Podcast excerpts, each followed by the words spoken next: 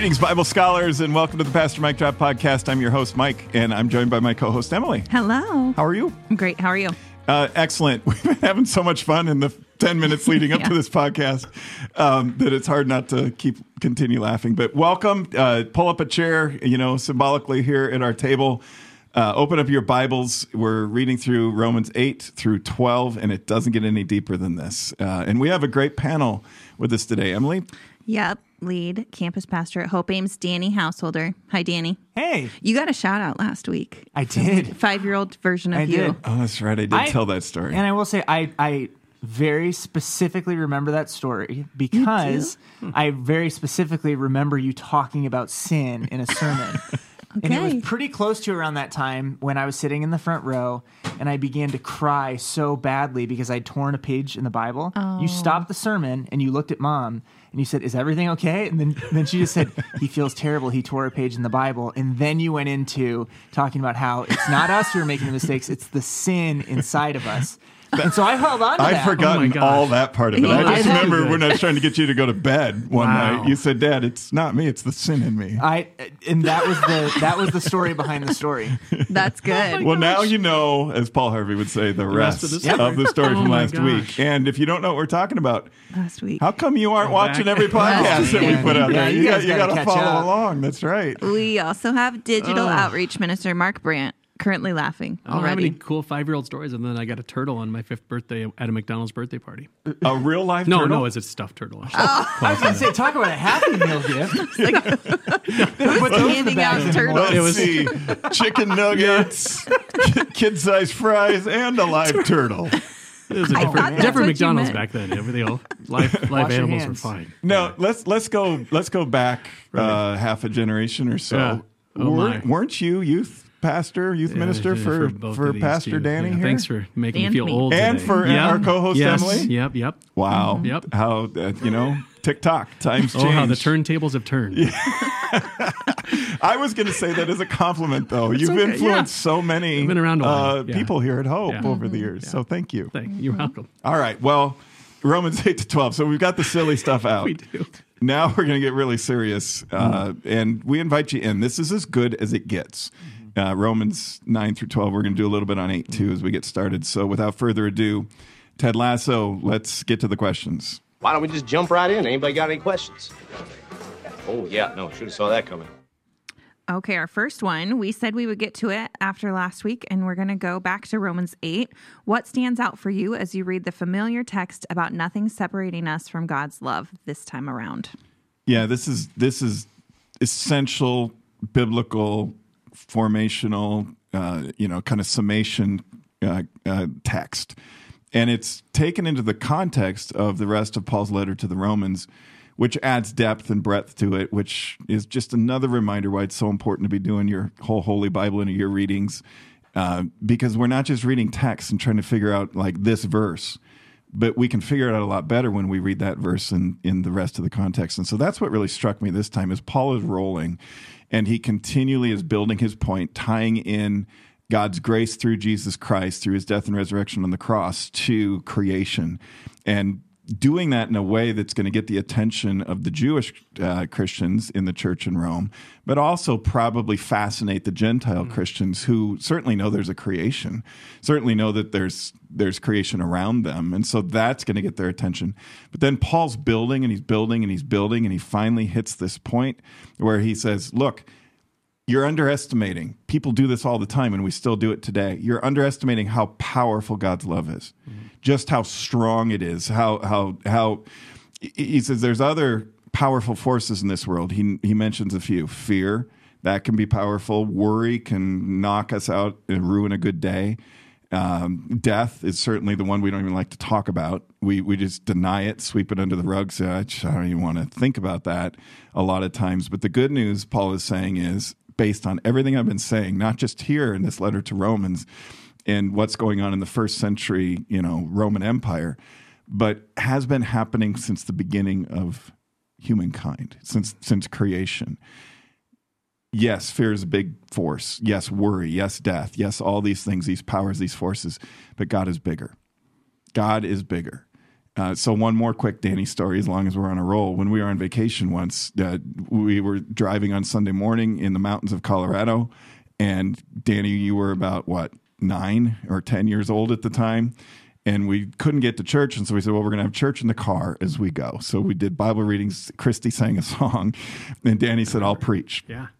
And his sermon was basically, "God is." Big. Yeah, that was it. that, that God is big. And that's the point Paul's making here. Deep hmm. theological point that a nine year old can grasp, but hopefully an 89 year old can grasp, and everywhere in between. That God is bigger, greater than, put a greater than sign around anything you're up against today. The fears, the worries, the, the grief from death. The world says it's the end. It's not the end. No. Do you And yet- remember that? Yeah, I, I, wanna, I remember it well. I've heard the story, but Yes, I do remember that sermon. Uh, lots of lots, lots of great feedback afterward. Okay. Shortest sermon I ever preached. Yeah, that's true. Sometimes those are You the know? best. Yeah. Yeah. No, you you and mom were impressed. You're proud. I could tell. Yeah, it's important to be reminded how much God loves us, and it's why that's why we're saying, here's the Bible. We want you to read it, but we want you to learn it, and and we want you to live it out too. Well, and this was the very first verse I underlined ever. So I was in eighth grade, started to go back to church, and this uh, and the FCA huddle leader for uh, Jan Whirling, she was a phenomenal human Yeah. being. Gave me a bookmark with Romans eight thirty eight and thirty nine on it. And as a guy who didn't grow up in church, who always thought I was in the outside, like I was outside of God's love, when I read those two verses, it really brought alive the idea that there's nothing that can separate me from God. I didn't have to be in. I didn't have to know the handshake or the different things. And so, I mean, this is the original Bible. I brought it with my my confirmation Bible with my name on it. Look at that. Wow. And, Still uh, here. That's the very first that I ever underlined. That's cool. So You you chose well, it's it's so and you were led to it by Yep, by, your a, FCA by a leader. great great woman of faith. That's fantastic. This this is a key verse. It really puts in perspective all the things we're up against. There, it's not, and it's it's not. Too often, I think we make the mistake um, as human beings. I was going to say it's Christians, but it's not just Christians. Hmm. The world's like, "Hey, just think positive," or "Hey, just be stronger." You know, dig hmm. down deep, and and you'll fight through it. You can do it. Paul's saying, actually, God does it, and and all that stuff you're up against you're connected to God through his love, and nothing ever can take that away. Man, that's really good news. And that includes our sin. And that includes anything we carry the guilt and shame of. It's it's wiped out. I can't get over who's writing this.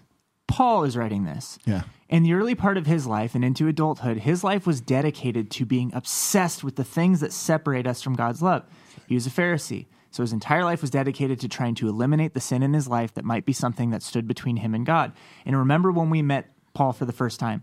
It's in Acts chapter 8, verse 1, when he's still Saul, and he's witnessing mm-hmm. the death, the execution, the martyr of Stephen.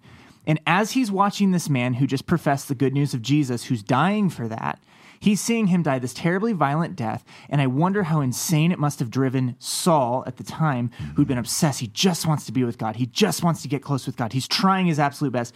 And here is someone who's facing death, who's facing hell, who's facing what seems like demons and evil in its purest form, um, being martyred at the end of his life, he looks like he's seeing Jesus closer than ever. Mm. He's saying, Jesus, take my spirit. Jesus, forgive them. They don't know what they're doing. And now here's Saul seeing this, and it must have driven him nuts. Who's this guy? A sinner. Who's this guy who could be this close to Jesus, this apparently his savior? Mm-hmm. And so then we meet Paul again in Acts chapter 9. It says he's living and he's breathing out hatred for Christians. Why? It must have driven him nuts. Mm. And then he sees this Jesus face to face. And what has he learned? He's learned it was true. When Stephen was dying, there was nothing. There was nothing that could separate him from the power of God's love. Yeah, because when Stephen dies, what does he do? He he forgives his killers. He he's, he's doing a Jesus impression. I mean, mm-hmm. he's he's as Christ-like as anybody can be in that moment. You're either crazy mm-hmm. or deranged or something when you by by doing oh I'm I'm getting killed mm-hmm. uh, by these persecutors of Christians, or you have something really strong, and that's the power of God's love. I'm glad you brought that up that way, Danny. It's text, which Mark you've underlined in your Bible, first time ever, and it's text in context, which mm-hmm. leads us right into our next question and why it's so important to read all of Romans, not just pull out a verse. How does the makeup of the church in Rome, a diverse group of Jews and Gentiles, help us better understand Paul's words in Romans 9? And how does any of this apply to us? Hmm. Yeah, remember what's going on in Romans, and remember the church that Paul's writing to. Like you said, it's Jews and non Jews. That's culturally speaking.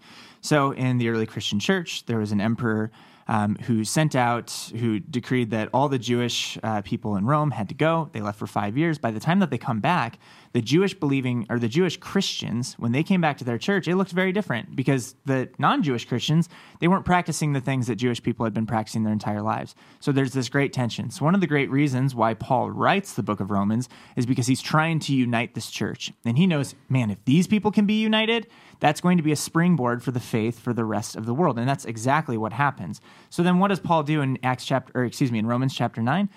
He's grieving over the Jewish people. I mean, he says it's very clearly here. He's like, I would be willing to be forever cursed, cut off from Christ if that would save them. And what does he know when he's saying that? He knows Christ did exactly that so that you would be in on this, and not just you, but the other people around. And I think that this begs the question is our faith more about us, or is our faith more about what Jesus has done? It's about what Jesus has done. And Paul knows Jesus. Paul knows what Jesus has been mm-hmm. teaching. He's seeming to make a very clear reference here to John chapter 8 when Jesus is in this conversation with Pharisees, people who are just like Paul, who are like, You can't tell us who we are. We're children of Abraham. And Paul is saying, It's not your ethnicity, it's not your heritage, it's not your status that saves you. Your faith and what saves you is not about what mm. you're doing, it's about what Jesus has done for you. That is whether you are Jewish, whether you are Gentile. And so, if you want to practice these cultural things that help you connect with Jesus better, that's awesome. But that's not the thing that's going to save you. What saves you is faith in the one who makes a promise that he's going to deliver you. Mm-hmm. Yeah, I if there's I don't I can't think of a better example. I mean, when you think about he's writing to these folks, helping them understand that everybody's in. I mean, you're all a part of this mm-hmm. because I think so much of it was Everybody's about in who belongs right, to right, who Christ. belongs to Christ. Yeah. I think there was such a discrepancy on well, I'm in, you're not in, and you, well, you're not in, I'm in. right. I mean, it, Paul's like break down the wall here for a moment. And that applies to us right still, too. exactly oh my gosh today yes we've got to there's so much more that unites us than divides us mm-hmm. Right. When friends can't be friends anymore, and family can't be family anymore, and church can't be a united church anymore. Be, why? So often, and this is as sinful as anything our modern culture does. Right. Because we disagree on an issue, we can't be friends. We can't associate. We we we um, we don't just disagree anymore. Disagreement's great. I mean, it, it, it's great. That's overstated. Disagreement isn't the problem. Conflict isn't the problem. Disagreeing on political issues isn't the problem. Passionately disagreeing on political or social issues is not the problem. Going from disagreement to dismissal is the problem. Going from disagreement to demonization uh, mm-hmm. of the person who I disagree with is the problem. Yep. Telling that person, or just not telling that person, just saying, "Well, I don't talk to you." If I if I bump into you in the friendly aisles of a grocery store, I won't talk to you anymore. Mm-hmm. I won't even acknowledge you because we disagree on an issue, whatever the issue might be. And mm-hmm. when we do that, you know, you realize what we've just done. We've made the issue bigger than the grace of Jesus Christ. Mm. We we've made the issue because we're saying, well, if we if we don't agree on this worldly thing, it's important. I'm not saying it's it's not important. It could be really really an important issue, mm-hmm. and it's important to have those conversations, those debates, even those disagreements.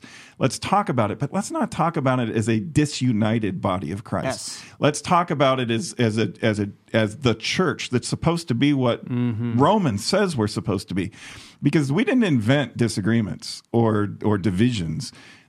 Clearly, that's the context into which Paul is writing, and so you know it, it's that. And then, as you said, Danny, it's also your heritage and thinking that you could be made right by your good works, by or because of who you are as descendants of mm. Abraham and Sarah, which uh, just assumes that you're more moral than anybody else or you're more righteous than anybody else, but you're not. I'm fond of saying uh, being born into a Christian family doesn't make you a Christian any more than being born in a Starbucks makes you a mocha frappuccino. I mean, you're, you're not going to, you're not, you're, the, the- Christianity is something that God gives and we receive that gift. That's the grace that's given.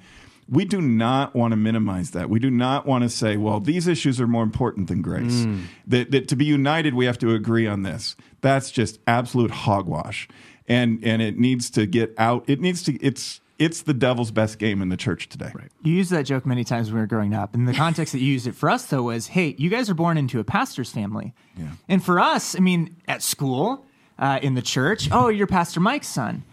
What you would always remind us is, in the way that you would phrase it, you would always phrase it with a different restaurant, different thing. But one of the ways that I remember it the best is being born in a pastor's family doesn't make you a Christian any more than being born in a McDonald's makes you a Big Mac. Yeah, I've updated It's the it. first one I time remember too. Starbucks is a little was- cooler than McDonald's. It was the now. first dad joke that I had ever heard. But one thing, Hey, that, wait a minute. But it was, but you're you're good at dad jokes. You're very very funny. All right, dig right out of the hole. But I think Yeah. that it, it just reminds me we don't have to wear the same uniform to be united, and we don't have to be Wow. exactly the mm. same Look to be that. one. There's a hmm. difference between sameness and oneness. One sameness means that we come from the same place, think the same things, do the same things, smell the same way, eat the same things. Oneness means that we come from the same one. Hmm.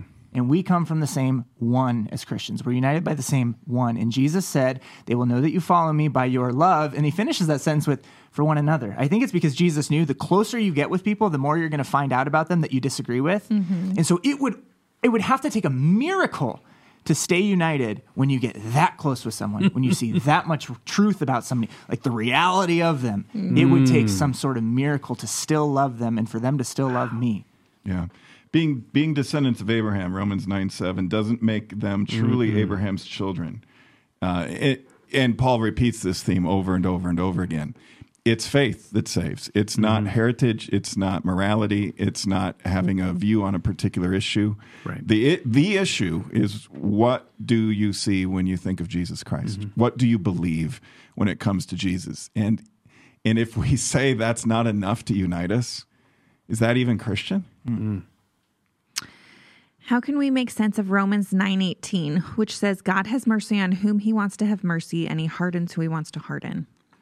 Well, this is fun because I think you, you we want to take the divinity out of God sometimes and not allow God to be God. And the fun story, I just, I, and every time I read this verse or I think about it, it makes me remember my friend Jordan, who uh, I met on the golf course and we were golfing one day and he hit a terrible slice. And he had a I can very, relate. yeah, he had a very uh, um, interesting view of God.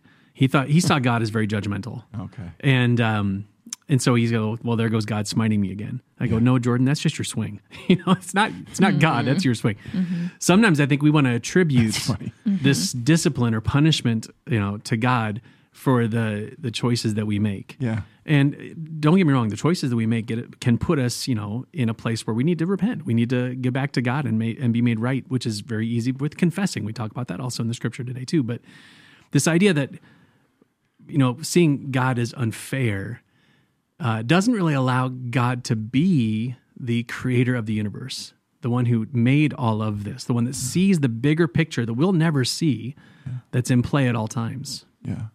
The th- this is a really sensitive issue, and I know we've received a lot of multiple questions, questions on right? this, and so yes. there, there's some follow ups here because every once in a while we'll be reading along in Scripture, and the hardest parts are when it just doesn't click with us, like culturally. It, it Mm-hmm.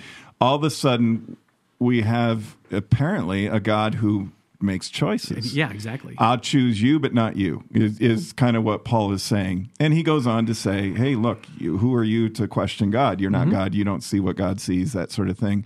And there's certainly nothing but truth to that.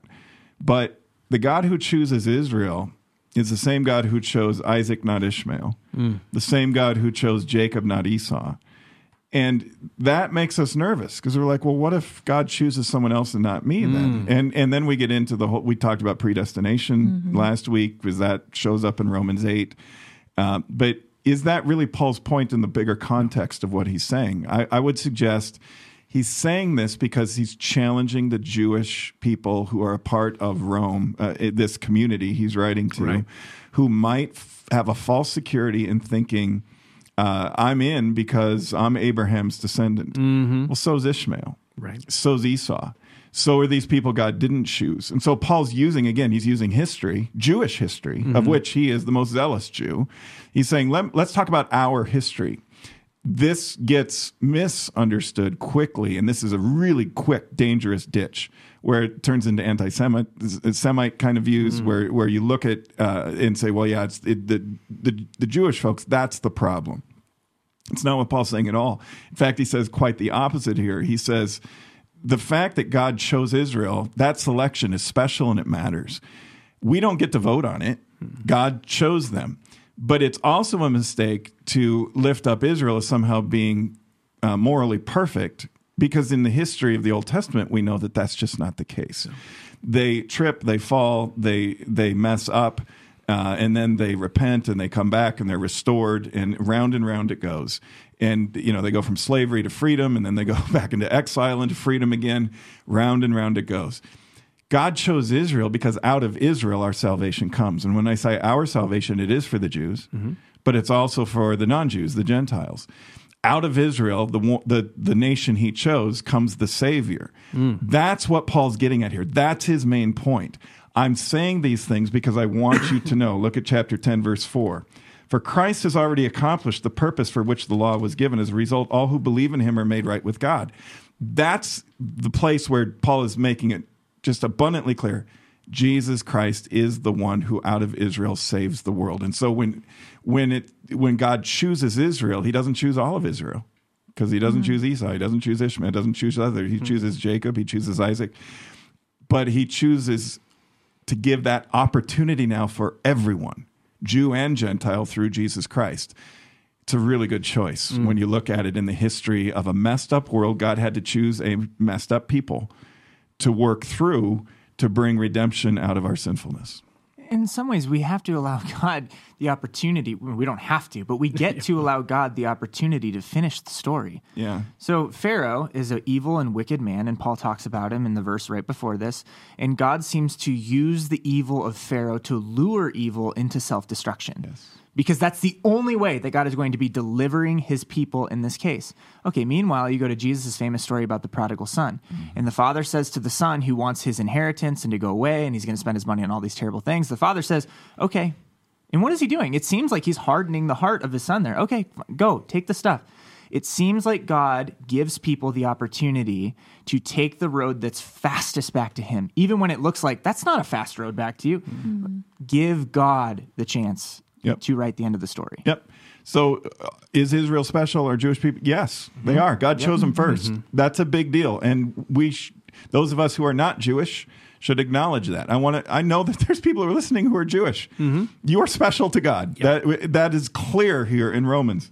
But look at chapter nine, verse seventeen. Paul writes, "For the scriptures say that God told Pharaoh, Pharaoh, which who you just mentioned, Danny, I've appointed you for the very purpose of displaying my power in you and to spread my fame throughout the earth." That's through an evil dictator like Pharaoh. Mm-hmm. Yeah. God makes choices. And, and so when God chooses Pharaoh, he's not choosing him for No. for one thing or another. He's choosing him for one very specific thing. I'm going to work through your evil to bring good and salvation to the whole world. That's what God can do. And so God we need a God who makes choices. Yep. We need a God who writes a long arc story. And so I would just say step back, pull back and say we can can we trust in the context of the totality of scripture the choices that God makes? And are those choices ultimately good for the whole world? And are they offered for everybody through Israel and through the Savior who came out of Israel to bring light and life um, to to all people who want to put their trust in it? Kind of on that. We did get a lot of questions about that one, and we try to get to as many as we can. We can't get to all of them, and so please feel free if we don't get to yours, email us. We'll follow up. We'd love to do that. But one follow up said uh, Romans nine eighteen talks about hurting hearts, and I was going to ask about that, but the next two verses basically say, "Don't question God, you mere human." Is there a balance of both being able to ask God anything and not question God on stuff like that? Yeah, because if we read the rest of the Bible, we know that not only does God allow us to ask questions, but He gives us a script. I mean, a third of the Psalms are, are people asking questions and wondering why and how, and Psalms of lament. Um, other passages, not just passages, entire books, Lamentations, Ecclesiastes is kind of a downer that way. You know, who who is this God? And, and Job, you know, what what what's going on here? God wants us, I believe, to ask questions, or He wouldn't have put that in in Scripture and for us as the living Word of God, because He knows there's going to be seasons of life and times where we need to cry out to God. But what Paul is saying here is, look, uh, you questioning God, sh- sure, on a, on a certain level when you're going through things. But don't think you're a better theologian than God. Don't don't don't think that you know more than God knows, or that you see more than God sees. Um, you know, famously in Bruce Almighty, Jim Carrey becomes God. You know, the, his his character, and he, he he messes everything up. Buffalo falls apart because he's just doing what he thinks is right. Let's humble ourselves a little bit. I think is what Paul is saying he's also saying, remember, it's God's grace that saves. It isn't your heritage. So we mm. get back to the last question and a theme that runs throughout Romans is if it's God who saves, let's make sure we don't think we get to judge God and check boxes to see if we think his theology is okay, which is ironic because theology means our study of God. Mm. Um, so we don't, as the students, we don't get to tell the teacher, and in this case, not just the teacher, but the creator of us, mm-hmm. Mm-hmm. how he made us. Mm-hmm. There's two ways to ask questions. One is one that's willing to learn, and another that's not really asking a question. And I, I mean, if we're gonna, Dad, if I could use an example here, but if you were to tell me growing up, Danny, no, you cannot go out tonight, and I say, why won't you let me hang out with my friends? And I run upstairs and I slam the door. I'm not asking a question. No. I'm making a statement, and I'm angry. But you've shown me throughout my life. If I were to ask you, so what are we doing tomorrow? What, what's going on? What can you help me understand? There is a kind of question that's willing to get into the passenger seat and say, hmm. "Can you show me where to go? Yeah. Can you show me where this is going?" And then there's the one that holds onto that steering wheel really, really tight, and that's that's not a question, even though it ends in a question mark. Well, are you really seeking knowledge or are you just seeking justification for what you think? Mm-hmm. I mean, I say this in my fun, I get to referee high school basketball. One of the things I tell like, the, the players before the game is if you have a question, come to us at the right time in the right way. We're going to answer it for you. The last thing I want is for a player to get upset on the floor and cause an issue. I think with God, going to Him in the right way and you know with the right you know openness to to hear i think we're going to get the answer we need. And sometimes we actually discover the answer ourselves in asking the question because that's seeking knowledge. It's seeking to know something deeper. And uh, i think that's one of the most beautiful things we can do with god Yeah. Right. And the same, this is such a great question. Our, our listeners and our Bible readers in this church family are so good. Paul himself is asking questions hmm. for us. So if it's, if it's not okay to ask questions, then Paul's kind of condemning himself. Mm-hmm. It says in verse six, well, then has God failed to fulfill his promise to Israel? Elsewhere in Romans, he says, is God being unfair? Is, th- is this wrong? Is this, is, but he's asking that as you say mark with a humility mm-hmm. and danny too with a, a humble respect Yeah. uh, for for what's happening and, and, and not asking a question like i know more than you god which would be mm-hmm. wrong. Mm-hmm. But i have a question because i'm truly puzzled. This, this doesn't add up. And so what paul is doing is he's saying here's the question a lot of you are thinking about and i do too paul's saying. And here's here's who god is. Let's just remember who god is. Remember right before jesus is born the angel appears to Zechariah and to Mary, and they both ask questions.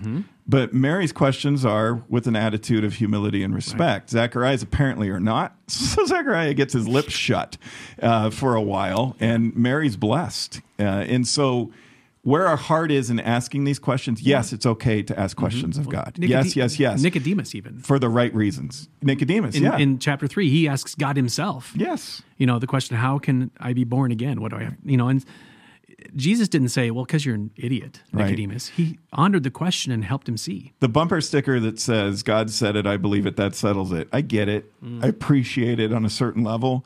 But then there's it should be a dot dot dot. And sometimes, if we're going to be honest, we wonder. And sometimes we have questions, and good questions lead to good answers. And if we don't ask the good questions, we're not going to ever find the answers. That's great. Thanks for submitting the question. Yeah, thank you. According to Romans 10, verses 1 through 13, and in contrast with what some religious teachers claim, how can we be saved and stand right in God's sight?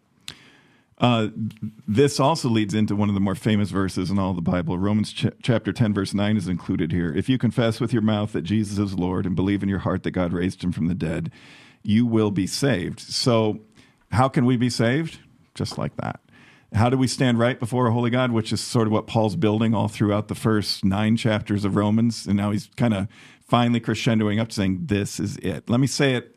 I've said it before, Paul's writing, but let me write it as clearly as I can but it's deeper than that.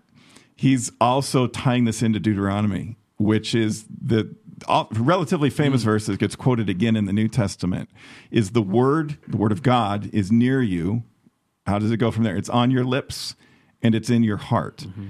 So Paul once again is t- connecting the dots for the Jewish mm-hmm. people in the Roman community in the Roman church, saying, "Look, you know that phrase from Deuteronomy, the word of God. It's near you, it's on your lips, and it's in your heart. So let me tell you what should be on your lips and in your heart, and how you know that this is a sign that you're saved." And he's tying this into circumcision and all these other things in Romans, which is the Jews would say at the time who are misguided, those some are not, some are. Those who are misguided would say circumcision is is the mark that shows that I stand right before God um, now and forever. But Paul's saying it's it's deeper than that. Here, the sign is actually not circumcision, but what's in your heart and what's on your lips, which is which is what happens when people get transformed. It's what it's what happened to Paul as we were saying earlier when he was on the road to Damascus. Suddenly his heart changed. Suddenly, you know, his his the things that were coming out of his mouth were different. And so Paul's tying it all in together, saying, "Well, what's on your lips and what's in your heart?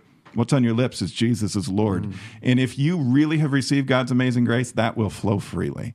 And what it should be in your heart is that God raised him from the dead. And if you really know where your hope for salvation comes from, that's what you'll carry in your heart. And it will lead you and guide you, and it will be the thing. There will be no bigger thing in your life. So Paul's saying, it, yes, it's simple, but on the other hand, it is all encompassing. Mm. I, I, I will never forget one of the greatest mic drop moments, if you will, in a sermon I've ever heard. I was sitting in my dorm room at Wartburg College, fall of 2011, and Dad, I'm watching one of your sermons, and you said, Christian, don't do good things to get saved. Do them because you are mm. saved. We like as Christians, we are the body of Christ, and so what we do matters because they're seeing Christ, and if they see us acting as God's saving grace in this world, mm. that's a witness to something powerful and mm-hmm. life changing for other people to see. Mm-hmm. Of course, we do good things. Yeah. Why? Not to get saved, because we are saved. Yeah. it's free flowing. Like you Spoiler alert, that comes up in Romans 12 again. That y- it sure does. And, yep. Good, good preview. This Yep. also ties in with the prophecies in the Old Testament that say God's going to give you a new heart. He's going to take your mm-hmm. cold stone heart and, and and make it new. This is what happens when the word is near you. It's on our lips and in our mm-hmm. hearts. This is what happens when the good news of God's love gets real for us. It takes over. Mm. And so I would encourage all of our listeners make time for that. Mm-hmm. Make room for that we we aren't asking you to do your Bible readings and and to to get into the Word and to pray your prayers and and to to serve and to to to, to live the life God has called you to live, because we want you to do a bunch of disciplines mm. for the sake of disciplines. We're asking you to do these things because then faith can be all encompassing for you. It can take over for you. It can change your heart. And when it does, now you've experienced what Paul is suggesting here, implying very strongly this is the new circumcision. Mm. It's in your heart. It your your heart is just not going to be the same anymore. That's not going to lead to a perfect life. Nope. Uh, and so it's not, hey, we got to do all these things in order to get saved, as you were saying, Danny. But we do all these things because we are saved. If God's love is what it is for me, I'm much more likely to live the life that God has called me to live. If I'm just trying to impress God or come up with my own version of what I think would impress God, I'm probably going to mess it up every every step of the way. So start with God's grace, not with our works. What keeps most Christians then from sharing the good news of Jesus with others, and why should we get over it? yeah, Mark. Why should we get over the whole thing? Because God said it, I believe it. That's good. No, I'm just That, that settles it. Boom. no, I think so much. I'll just go back to my my origin story, if you will. It's a fear of not uh, being good enough, or not being a part of the team, or not knowing enough. For me, I mean, one of the biggest things that just really uh, pushed me down as a little kid was uh, I went to a VBS, not like Hopes, totally different. Um, and we did this game called Bible Race, and they would say the chapter, verse, and you had to find it. And thankfully, I found one one time by accident because I didn't know my Bible in like sixth grade. But when I discovered that God's love, there's nothing can separate us from that. I realized I didn't have to have it all figured out yet to be able to tell the story. And your story is compelling. I think that's the other thing that people think, well, my story isn't. I don't have this big moment that I can share that's going to reveal something to somebody that's going to resonate with them, that's going to turn their life around. I'm just a person that's lived a pretty, you know, mundane life. Mm-hmm. But God is writing a story in you that's better than any story for you know, it's it's a great story. And if you just talk about who God is in you and what God has done through you, that's a compelling thing. And you never mm-hmm. know who that's going to resonate with. that's but good. this this whole idea that if we don't share our story, people may not hear it Yeah. you know, and people may not maybe be introduced to God too. So there's an importance here. I mean, it's we don't want to hold on to it, hide it under a bushel. You know, we want to let it shine because that's how people can see God. And um, and we're not perfect. The other thing is you don't have to be perfect to do this either. Because I'm far from it. I'm mostly an idiot all the time. And That's not true. Well, it depends on who you ask. Some days, but but it's it, but yet. God can work so many cool things through you if you just start off with a simple understanding. This is who God is to me. God changed me, and I believe God can do the same through you. That's Yeah, good. this is one of my favorite passages. You know, How beautiful are the feet of those who Oh. bring the good news. When I was in high school, uh, one of the jobs I had in the summer was I was I was the delivery boy for uh, a pharmacy in our neighborhood on the north side of Chicago, Larson Drug, uh, on the corner of Northwest Highway and Oliphant, and um, I I would go there and I'd work in the store unless there was a uh, prescription delivery, and ma- some of the some of the people who needed the prescription couldn't come into the store because they just weren't able, or it was just more convenient, or whatever. So. Uh, you know, Mr. Larson was a little ahead of his time with delivering, uh, you know, groceries and things. So I would get in his Ford Pinto. That's a whole nother story for another day. You know, that, that was not safe on any level whatsoever. And you could literally look inside down to the floorboard of the driver's seat, and you could see the road. You No, know, no. because it had rusted out. Yep. So I'm driving this Pinto um, to deliver um, diabetes medication um, to this family. I don't know the story. I don't know what's going on. Uh, but Mr. Larson says this is really important. They need this pronto, like mm-hmm. yesterday. So so get it over there, and they're really anxious about it. So I got there, and it turns out it was for a kid. And the mm. mom was at the door, and when she when she saw that it was me, the messenger, she cried and she gave me a hug, mm. and she said, "Thank you so much for thank you, Thank, oh we we because this is her son mm-hmm. who she loves, and she she knows how much he needs this insulin, how much he needs this medicine, it's an honor to be the messenger mm-hmm. sometimes. It's an mm-hmm. honor to be the one who gets to deliver the good news. And the fact that she didn't know me, you know, she gives me a hug at the door. It's like, I'll never forget that. I'll never mm-hmm. forget that feeling in that moment. We get to be the messengers of good news. We get to be not just here's a prescription that will help somebody's physical health. That's important. But here's a prescription that will give you a new and an everlasting life that will mm. conquer sin, death, and the darkness of evil for you. Wow. To, to say, ah, I think I'm just going to keep that to myself. I'm not gonna. I'm not gonna deliver that message to anybody. I don't. It's you know. It's awkward, and and so that part of the question, the why should we get over it? Because there's so much at stake. Yeah. Be, because people need to hear this good Yep. news. Faith comes by hearing. Paul makes that clear in Romans 10 17 here in this passage. And so we've got a job. We, we've. What if I told Mr. Larson, eh, I don't feel like delivering these, these this prescription today. I'm, I'm not going to do it. That's like us saying to God, eh, I don't really feel like sharing my faith or inviting somebody to church or doing anything like that because it's just so awkward. Uh, yeah, we need to get over that. Okay, how does the Old Testament history of Israel give New Testament Bible readers a deeper understanding of the way God sees his chosen people today? And why should Gentiles, all the rest of us, take note? Yeah. So Paul is very, he goes very in detail in Romans chapter 11. Um, and he references a lot of Old Testament scriptures, um, and probably too many to answer in this one question. So I'll say this. In the Old Testament, they didn't, they didn't know who Jesus was. They, they didn't know his name.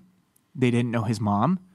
Uh, they didn't know, depending on when they were living, many, many, many of the generations that would come before him. They knew that there would be a Messiah. I mean, in the Bible, in the New Testament, Paul will talk about how Abraham had faith. Abraham had faith in what? He had faith in a promise that God was not going to leave him in destruction, you know, in despair, in a meaningless life.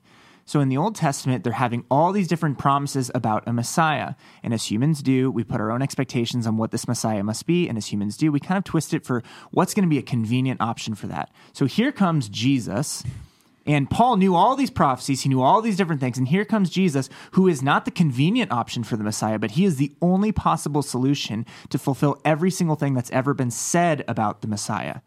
And so when Jesus comes along, he's actually proving himself with an even stronger case to be the Messiah because he's not who the Jewish people had expected. For example, Paul.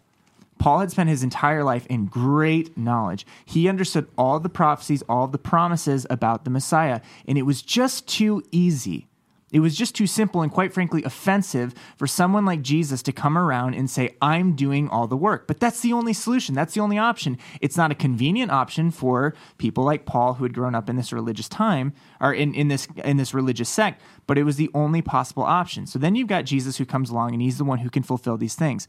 So you've got Paul who grew up in this knowledge and all these different things. And sometimes Christians, we say, ah, yes, it's the ones with knowledge. They're the ones who get to teach, they're the ones who get to uh, lead the church and all these different things. And then it was when Paul had an experience in Acts chapter 9 when he meets Jesus, where it's okay, so knowledge is not experience. And all of a sudden, Paul now has mm-hmm. Experience that matches to the knowledge that he's been growing up in. And suddenly, all of the Old Testament is starting to make sense to him in a new way. But Christians, we have to be careful too, because then we say, oh, okay, well, then the knowledge doesn't matter. It's just the experience. And I've had this holy experience with God. So therefore, I get to be the one who goes out and tells people the way that things are because I had this experience. Uh, not so fast, because what does it say right after Paul's conversion?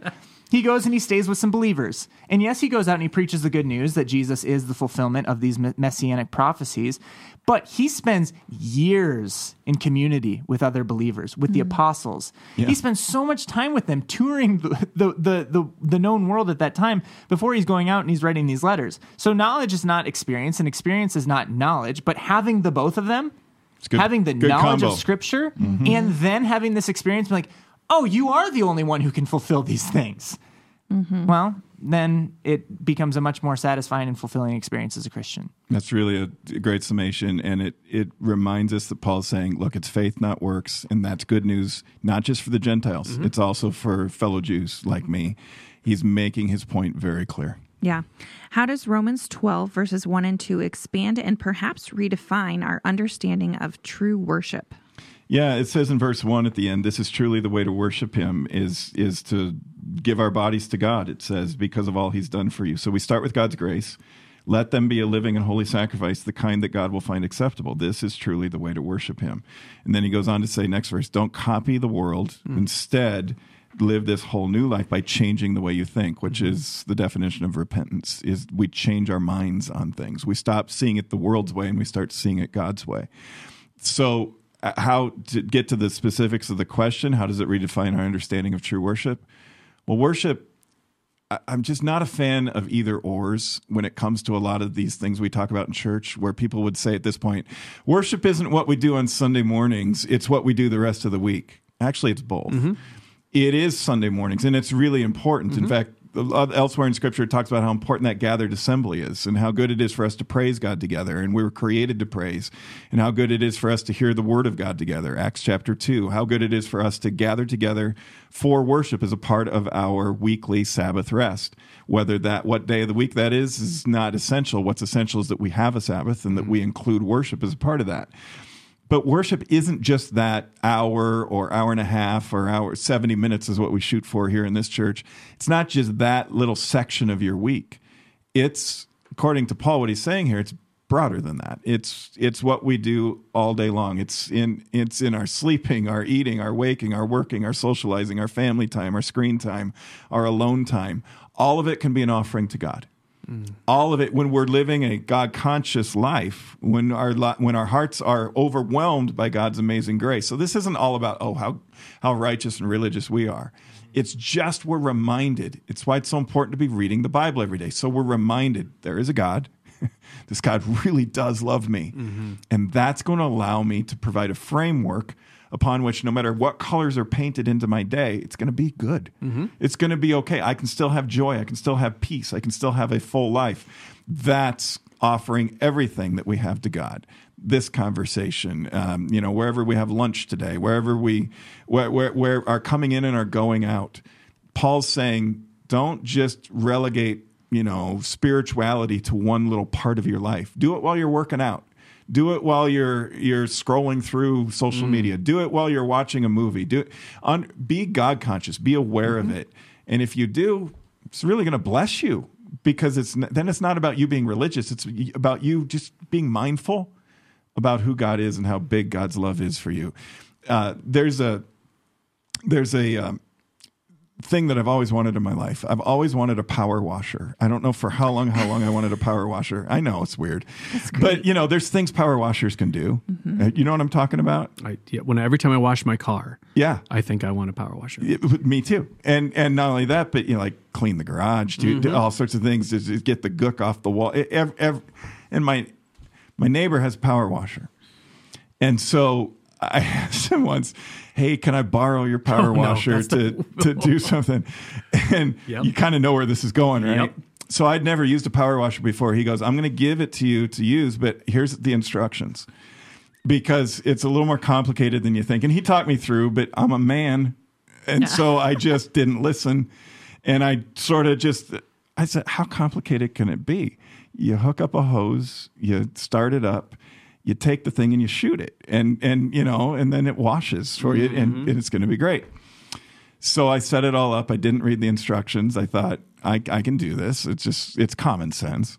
And I take the power washer out and I start. I hit the nozzle. I hit I hit the spray thing and and it shoots and the nozzle shoots off because I hadn't secured it because I didn't read the instructions. Shoots off and disappears into who knows. I don't know how many how many yards away it went, but it was like who knows. And I'm like, oh shoot, because now I've mm-hmm. lost the guy's mm-hmm. my neighbor's nozzle. Mm-hmm. I might have shot it into his yard. I don't know, but, but- and I spent the next two hours looking for that oh, nozzle. I had Sally out helping me look for the nozzle, but I had to do it kind of incognito in case my neighbor came out. Hey, what are you doing, Mike? Oh, looking for your nozzle. I should have read the instructions. Here's the instructions. Mm-hmm. I don't mean to be, you know, too flippant about that. But that's what Paul is saying. Go back to the word. Go back to the original plans. Go back to what God has said from the very beginning. And instead of writing my own version and vision of what a power washer should be, or who God should be, or mm-hmm. what my life should be, why don't I check in with the one who made it all? Why don't I check in with the one who actually wants us to use it, a use this life in a certain way and live it out in a certain way? It just goes better that way. Mm-hmm. That's worship. Is when we get right with the power washer. I'm sorry. When we get when we get right with the God who made us and loves us. Okay. To wrap us up today, according to Romans 12, verses 9 through 21, what are the essential and somewhat surprising keys to finding the life we've always wanted and were created to live? Yeah, uh, Romans 12 is one of my favorite passages in all Scripture, and I'm going to preach on it this weekend. So I'll turn it over to you guys. What What do you see in there in this question? What What are the keys that are even some of the surprising ones that jump off the page at you in Romans 12 as as we read through this and how we should read the manual and live out the lives that God has called us to live. What does the manual say? What does God say? Because Romans 12 is this beautiful summary of what the Christian life is supposed to look like. I think so much of this is we want to point to ourselves and what this whole thing don't like starts off don't just pretend to love others really love them. When i when i preside over weddings which i love to do one of the things i remind couples all the time is love is not just what you feel how it makes you feel. Love is a towards. Mm-hmm. Love is how you express what god has shown you to the person that you're with. Mm. So he's reminding both the jews and the gentiles in this passage the way that people are going to understand this the best is if you actually put this into practice. Not just you know rest on the idea that you've been chosen. The way to find that best life is to live it out. You know don't seek revenge on your enemies but love them. And i love how he you know harkens back because it's like putting burning coals on top of their head. It's one of my favorite passages as well. To to show someone love is far more powerful than getting revenge Yes. because that's the way you're going to transform them. So he's really just he's challenging them and us to live this out, the spiritual act of worship. Live it out on the daily. Because then you're pointing people not to you, but to the God who made you. That's it. Mm-hmm. It begs the question: like, do do you trust God or not? When it mm. says, "I will take revenge, I will pay them back," says the Lord. Do do you trust God to do what God promises to do or not? And I know that sometimes we want to take matters into our own hands and we want to make the revenge on our own. But if I can make a plug for the Book of Esther, take a look at it.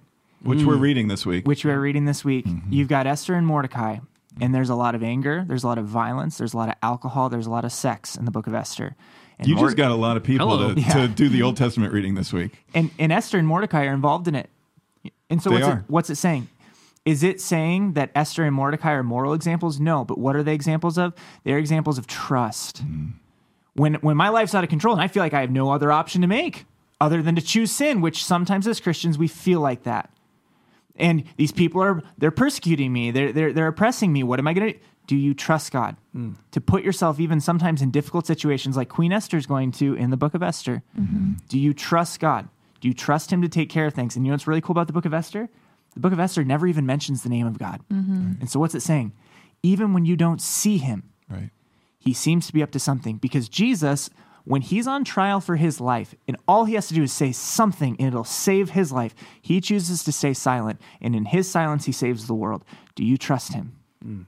When God seems most quiet, he's up to something big. Do you trust him? I think that in Romans chapter 12, one of the things that popped out to me this time is do you trust me enough? And again, like we said earlier, to write the end of the story. Mm. Trust is mm-hmm. the key, and that's been Paul's point throughout this letter to the Romans, and he'll continue to to say this as we go into next week's readings. But I would, it just doesn't get any better than this. Mm. It doesn't get any better than Romans. It doesn't get any better than, as far as a summation of our faith in chapter twelve, what the Christian life looks like. Do you trust, as you were saying, Danny? Do you trust God enough? To follow his instructions? Do you trust God enough to live out the life that he's called us to live? Do I? And that's a, you know, that's a daily kind of dilemma is is am I going to put my trust in me? Am I going to put my trust in somebody else? Uh, Okay, so I want to have a better life. Uh, what does the world tell me? Um, fad diets, fitness fads, trends. Do do these things. Um, you know, get into get get get into uh, you know high intensity interval training. Uh, d- eat these certain food. Here's some new superfoods that we've just found. Here's and it's all good. I think that I have nothing negative to say about that stuff unless we think that's all we need. Like that's going to do it. If I could just get my physical body in shape, I'd be great.